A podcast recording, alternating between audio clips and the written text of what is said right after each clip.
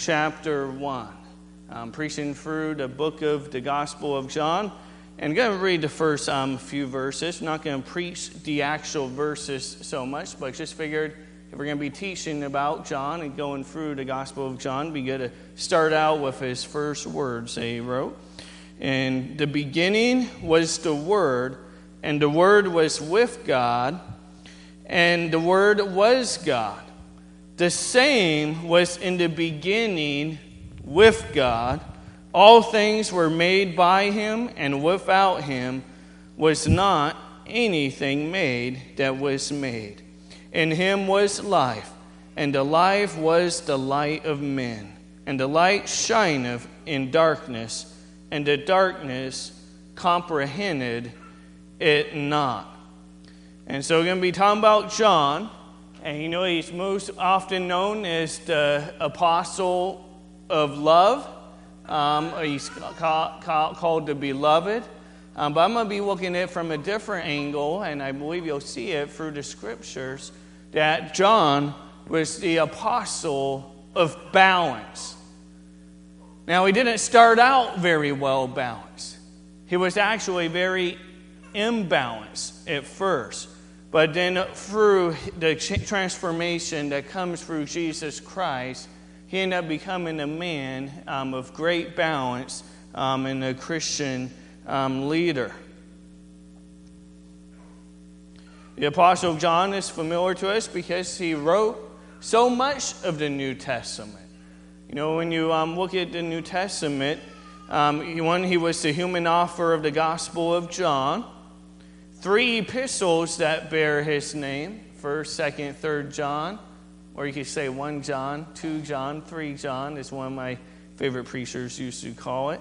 Um, and he wrote the book of Revelation of Jesus Christ. And uh, you know, sometimes it's often titled the Revelation of St. John, but it's actually the revelation of Jesus Christ um, being revealed to John. And aside from Luke and the Apostle Paul, John wrote more of the New Testament than any other um, human author. He is um, called one. He is one of the sons of Zebedee, as you could see um, in the four different Gospels. Now, um, Zebedee's family was very prominent. Um, it may have stemmed from financial success um, or his family lineage or both. His fishing business was large enough to have multiple hired servants. As we see um, that he, um, he, had many nets and hired servants when you read into um, Gospels. And um, almost everything we observe about the personality and character of James it's also true of John. Um, he's, him and his brother are nicknamed the sons of th- thunder. Um, John, the brother of James, and surname um, the Boanerges, which is the sons of thunder. And so both James and John are called as the sons of thunder. And you know, their personality, their character are very similar. They had similar temperaments. Um, they really, you see them in the Gospels, very inseparable. They were often found together.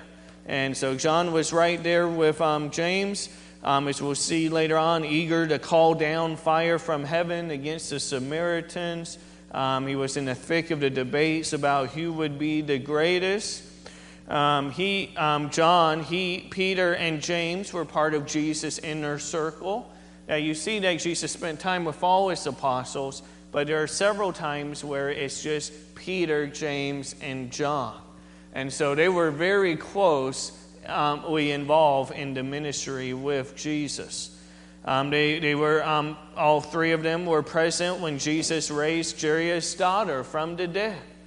What a miracle to behold, to see someone who was dead and to be brought to life. Um, they, um, all three of these witnessed Jesus' glory on the Mount of Transfiguration. That, that they saw Jesus' face transfigured and Moses and Elijah um, transfigured before them. Um, they're one of the four disciples who questioned Jesus privately on the Mount of Olives. And they were with Jesus in the garden just before um, his crucifixion. And we see some um, personnel, and one of them was he was overly zealous to a fault. Now, being zealous and a good thing, it's good. You know, take someone that's zealous and makes mistakes, I'll take them over someone that just doesn't do anything for the Lord. You know, it's better to be, be in and doing something. You know, you see, mean, with, in the business world, you know, the ones that take too much caution usually never get anything done. But the ones that make risks, that make mistakes, are the ones that usually end up growing to be a successful um, business. Um, we do see with John that oftentimes he was overly zealous to a fault. He was extremely intolerant of others around him. He had a thirst for glory and prominence. That um, pride was a problem um, that he had. And he also had an unwillingness to suffer, which I don't think any of us ever want to be like, oh God, I just want to suffer. I don't think anyone just wants to covet suffering, but you see early on that he would do what he would do to avoid suffering.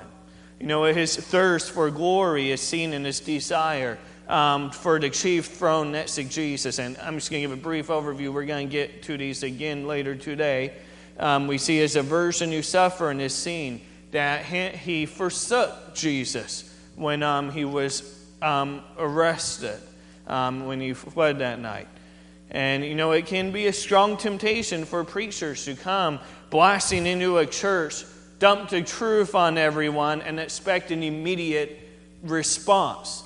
Um, preachers need to learn patience, a, de- a degree of tolerance, okay, not tolerance for falsehood, but a tolerance for understanding that, you know what, people grow at different levels spiritually, that, you know what, someone that just newly got saved they're not going to have all the same convictions as someone that's been seasoned in the Word and have grown into relationship with the Lord.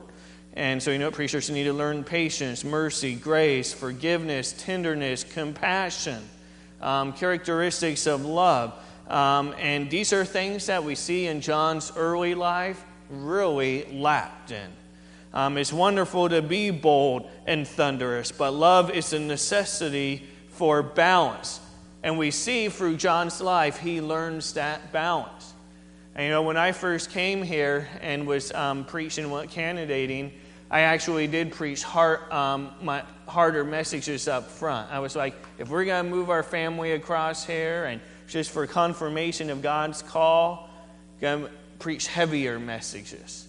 And, um, and I think that was wise at that time and stuff. But if every message was always like that, you know, the sheep could really start feeling beat down. You know, a pastor needs to learn to have a shepherd's heart as well, and um, not just just preaching just to preach, but to show a balance.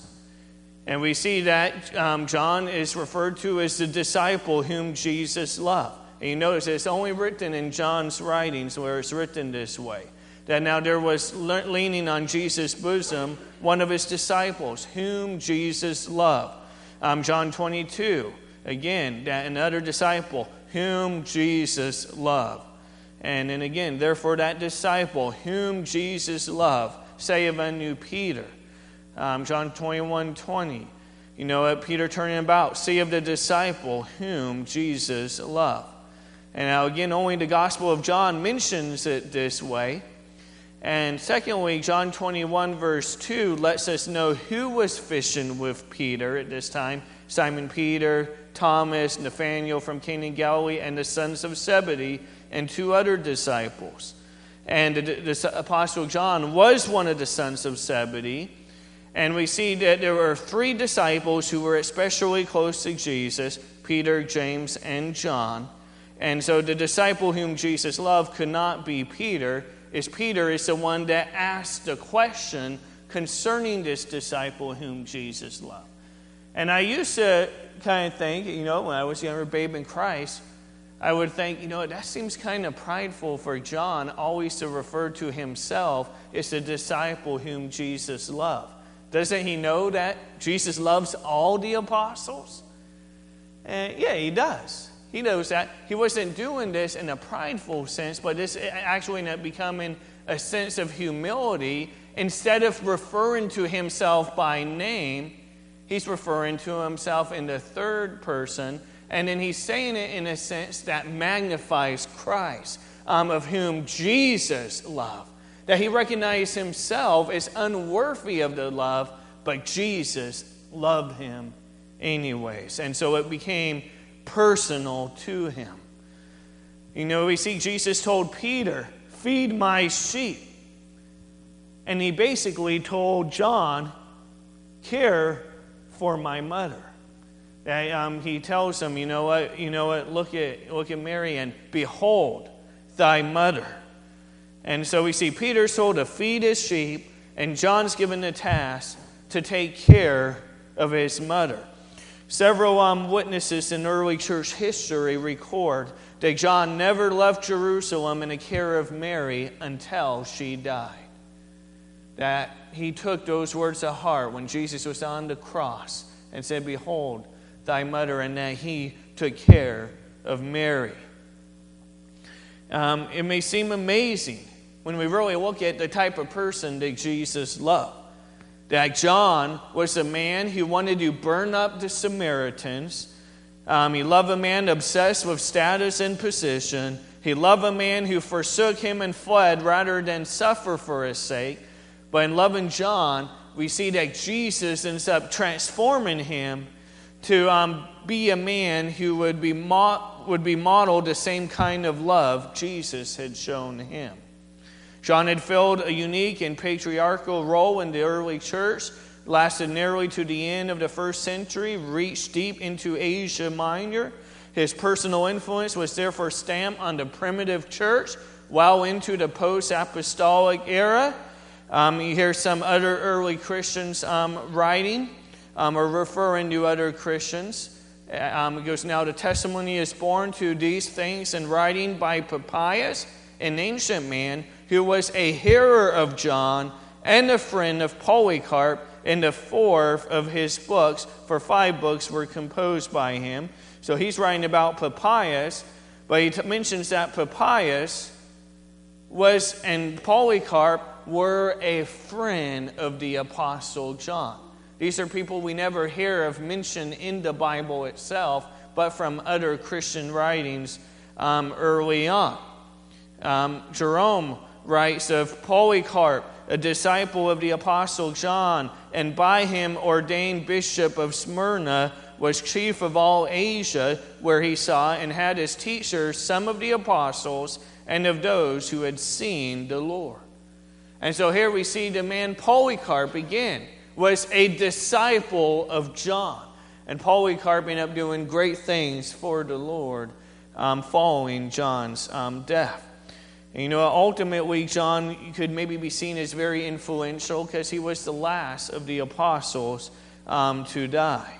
You know, he led back to the faith many of the believers who had been deceived through um, cult leaders, Marcion and Valentinus. Both of these men would cut out portions of the scripture and um, take some entire books out of the Bible, and they would develop their own canon of Scripture to go by, and, and, and they would change it. And, and so John ran into them at one time, and um, Mar- Marcion met him by chance and said, Do you know us? Do you know who we are? He's asking John that. And John says, Yes, I know the firstborn of the devil. And so we see he still was that son of thunder, that he still was bold, that he would correct falsehood and bring about the truth. We see that John ends up in Revelation being banned to the island of um, Patmos. As you can see over there where the letter um, A is there. So, banned to this island and put in prison and then Jesus gives the revelation um, to him. And um, here's a um, picture of a prison uh, on that island that he very possibly could have been staying in this very um, prison um, hole. But we see that through John that he learns the balance of love and truth. And first we see has to struggle with this issue of love. John at first displays, again, an appalling intolerance, um, elitism, feeling like, you know what, he's better than everyone else, and really had a lack of genuine love for others. You know, in Luke 9 54, it says, And when his disciples, James and John, saw this, they said, Lord, wilt thou that we command fire to come down from heaven and consume them, even as Elias did? So, you know what? You know what their attitude was? Hey, we know you had a prophet do this before. Let us do this. Let us just burn them with fire. You know, you have some preachers today, you know, that's where that's all their attitude, all their mentality is, is yeah, let's just let's just show them how it is. Let's rip their face off. And that's like all their ministry is really about doing. And that's what James and John's heart was like. Let's just tear them up. Let's burn those Samaritans up with fire. But he turned and rebuked them and said, Ye know not what manner of spirit ye are of. Yes, God had Elijah um, do that. There was a purpose, there was a cause for that to be done. But here he's dealing with the spirit, the attitude that John and James were having. And in this part, Jesus goes on, For the Son of Man is not come to destroy men's lives, but to save them. That part's missing from your new modern Bible versions.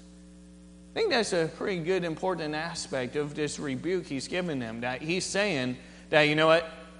I did not come to destroy lives, but to save them. And then they went to another village. We see John speaking by himself in Mark. John answered him, saying, Master, we saw one casting out devils in thy name, and he followed not us, and we forbade him, because he followed not us. But Jesus said, Forbid him not, for there is no man which shall do a miracle in my name that can lightly speak evil of me, for he that is not against us is on our part. And so now here John sees, he sees these other people casting out devils, they're ministering in the name of Jesus, but they're like, they're not following us. They're not just like us. You know, Jesus didn't say, you know what, just go join them. He didn't say that. But he said, you know what, forbid them not. You know what, they're not against us. And you know, that's where it's important to learn that it's a balance, it's a church as well.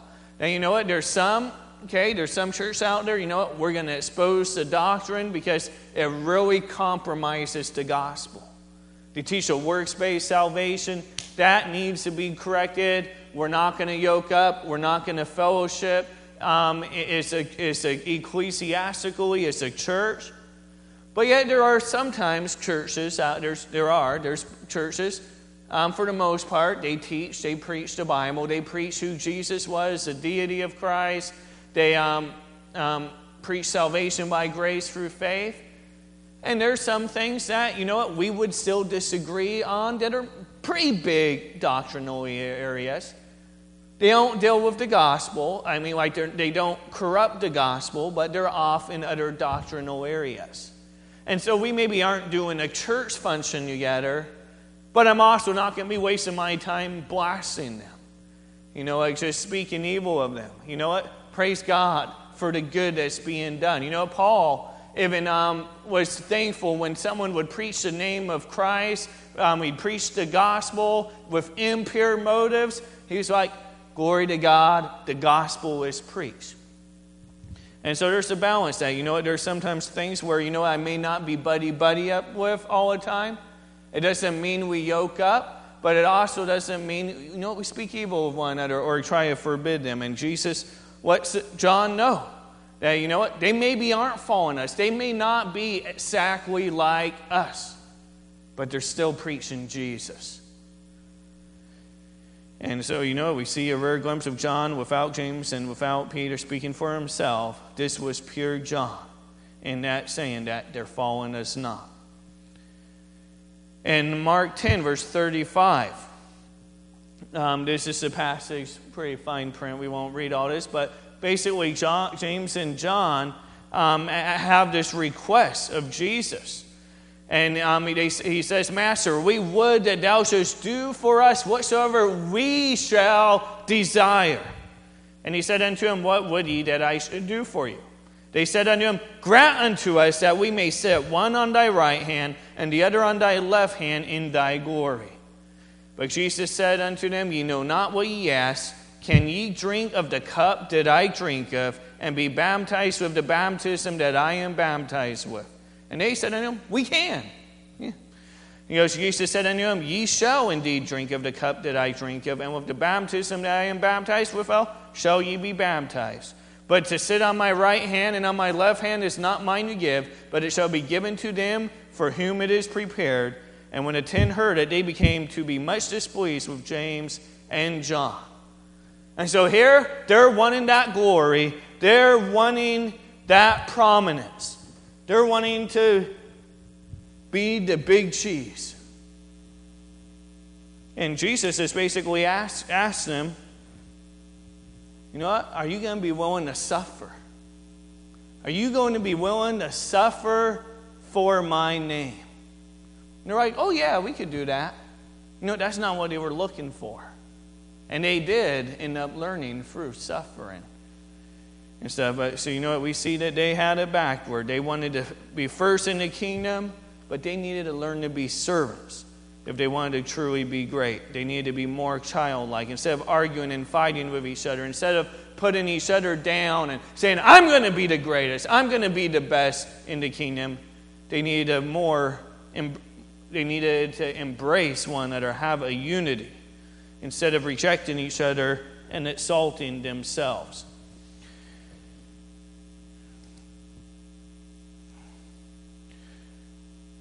And yet we end up seeing that he ended up writing more than any other New Testament offer about the importance of love. Laying particular stress on it. As we see at first, this is what he struggled with in his daily life. And yet you read John, 1 John, 2 John, 3 John, Revelation, you see the love of God, the love of people written throughout it. You see, there's particular stress on Christ's love for his church. Um, you know, behold, what manner of love the Father have bestowed upon us, that we should be called the sons of God. And man, just taking in the love of God. Um, Christians' love for one another. Um, 1 John 3.16, hereby perceive we the love of God, because he laid down this life for us, and we ought to lay down our lives for the brethren. Love for one another is supposed to be the hallmark of true believers. You know, he wrote, We love him because he first loved us. If a man say, I love God and hate of his brother, he is a liar. For he that loveth not his brother whom he have seen, how can he love God whom he have not seen? And so we see it flows throughout his writings um, about love. But love was the quality he had to learn from Christ. It was not a natural trait that he had. And that's where sometimes we need to recognize our own personality flaws. Go, Lord, you know what? Yes, we have our personality, but Lord, what my flaws to be more turned to be used for your glory? Transform it. And so we see with truth like Andrew, John, without hesitation, began following Jesus as soon as John the Baptist signaled Jesus out as the true Messiah. And so we see John early on, he was interested in the truth. You know, he hadn't followed John the Baptist just to follow some type of personality cult leader. He was after the truth. And once John the Baptist declared Jesus to be that Lamb of God who would take away the sin of the world, John started following after Jesus. And you'll see that John's love of truth is evident in all his writings.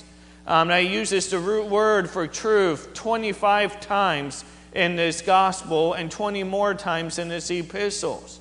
And um, he wrote, I have no greater joy than you hear that my children walk in truth.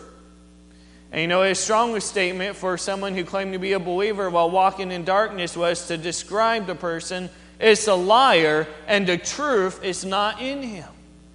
And so we see John was for the truth, even before he had the temperance of love. Love did not nullify the Apostle John's passion for truth, rather, it gave him the balance he needed. He retained it to the end of his life, a deep and abiding love for Almighty God, proclaiming it. Um, in his gospel, he sets light against darkness um, life against death, the kingdom of God against the kingdom of the devil, the children of God against the children of Satan, the judgment of the righteous, the judgment of the wicked, the resurrection of life against the resurrection of damnation, receiving Christ, rejecting Christ, fruit against fruitlessness, obedience against disobedience, love against hatred.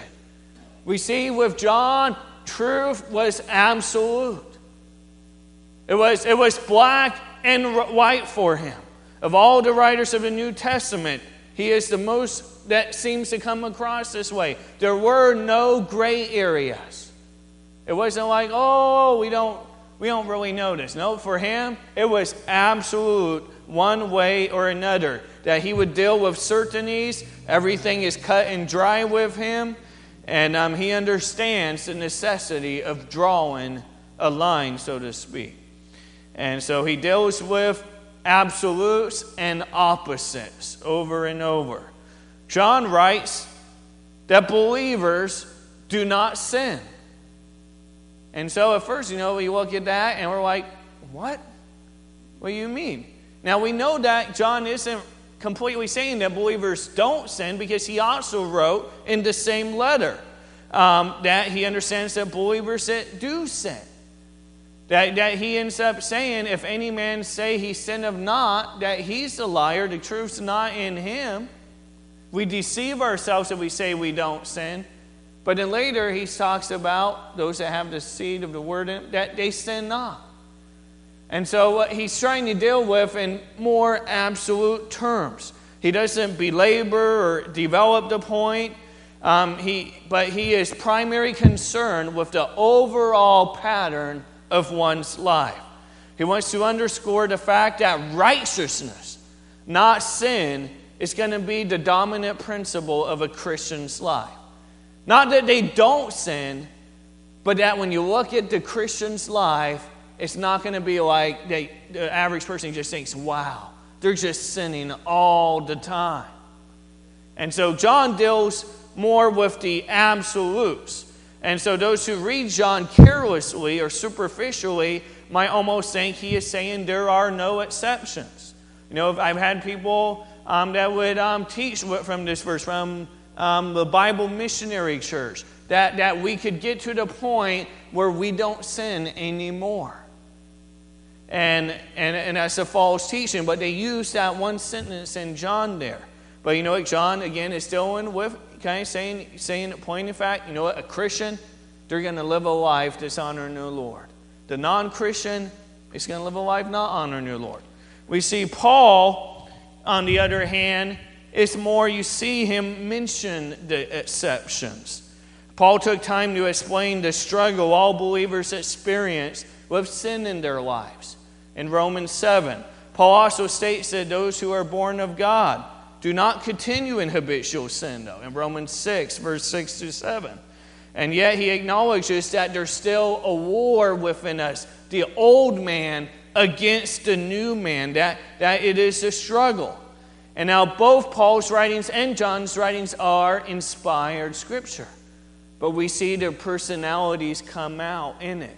That Paul shows, he recognizes, you know what, as Christians, we're still going to have that battle. There's going to be that struggle with sin. John more comes from the perspective of, you know what? Christians are going to live like Christians. In his second epistle, John calls for complete, total separation from all that is false. Whosoever transgresseth and abideth not in the doctrine of Christ hath not God. He that abideth in the doctrine of Christ, he hath both the Father and the Son. If there come any unto you and bring not this doctrine, receive him not into your house, neither bid him Godspeed, for he that biddeth him Godspeed is partaker of his evil deeds.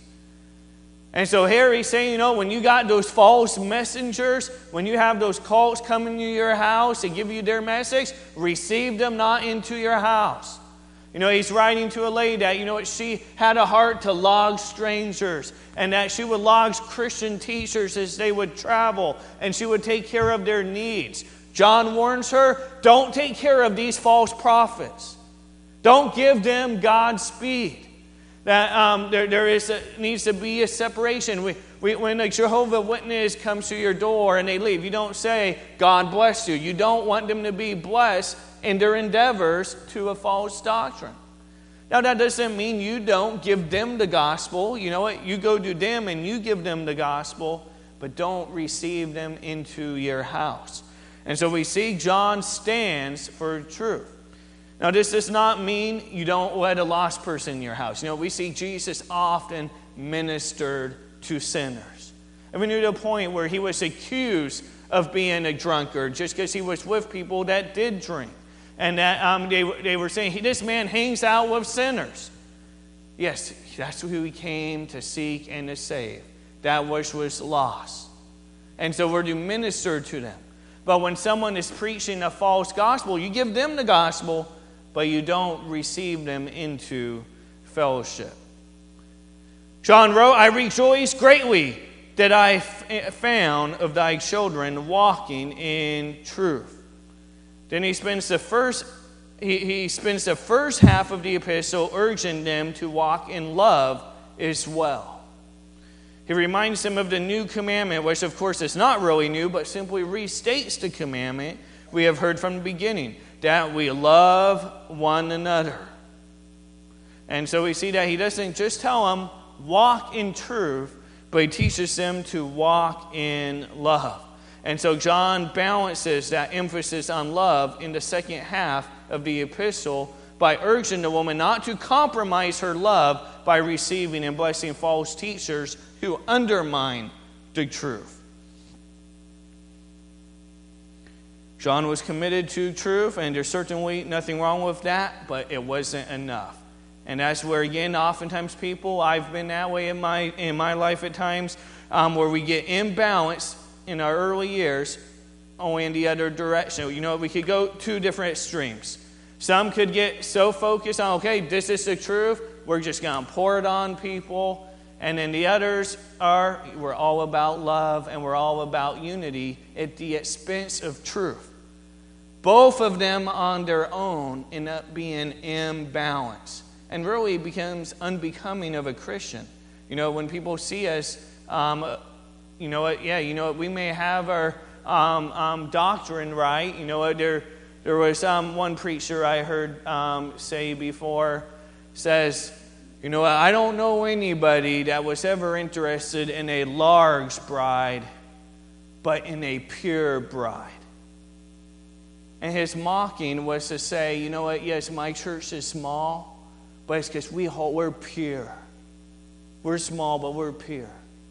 You know, that's the wrong concept to have um, for a preacher to have. Now, yes, you know, we may be small. You know what? You know what? Christ will build his church. But you don't criticize the bigger church and say, oh, you know what? That church is bigger just because they're impure. Now, we see the early church in Acts. They had explosive growth. And so we need to have the proper balance of truth and love. Um, some are merely ignorant, others are deceived, still others simply don't care about what is true. In each case, truth is missing. If you're all about truth and no love, truth is actually missing. And if you're all about love and unity and not truth, truth is missing. You know, they are all left with is air, clove in a shallow, tolerant unity. It is a poor substitute for genuine love. Um, people talk a lot about love and tolerance but they utterly lack any concern for the truth.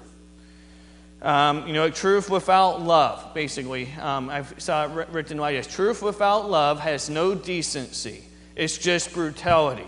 On the other hand, love without truth has no character, it's just hypocrisy.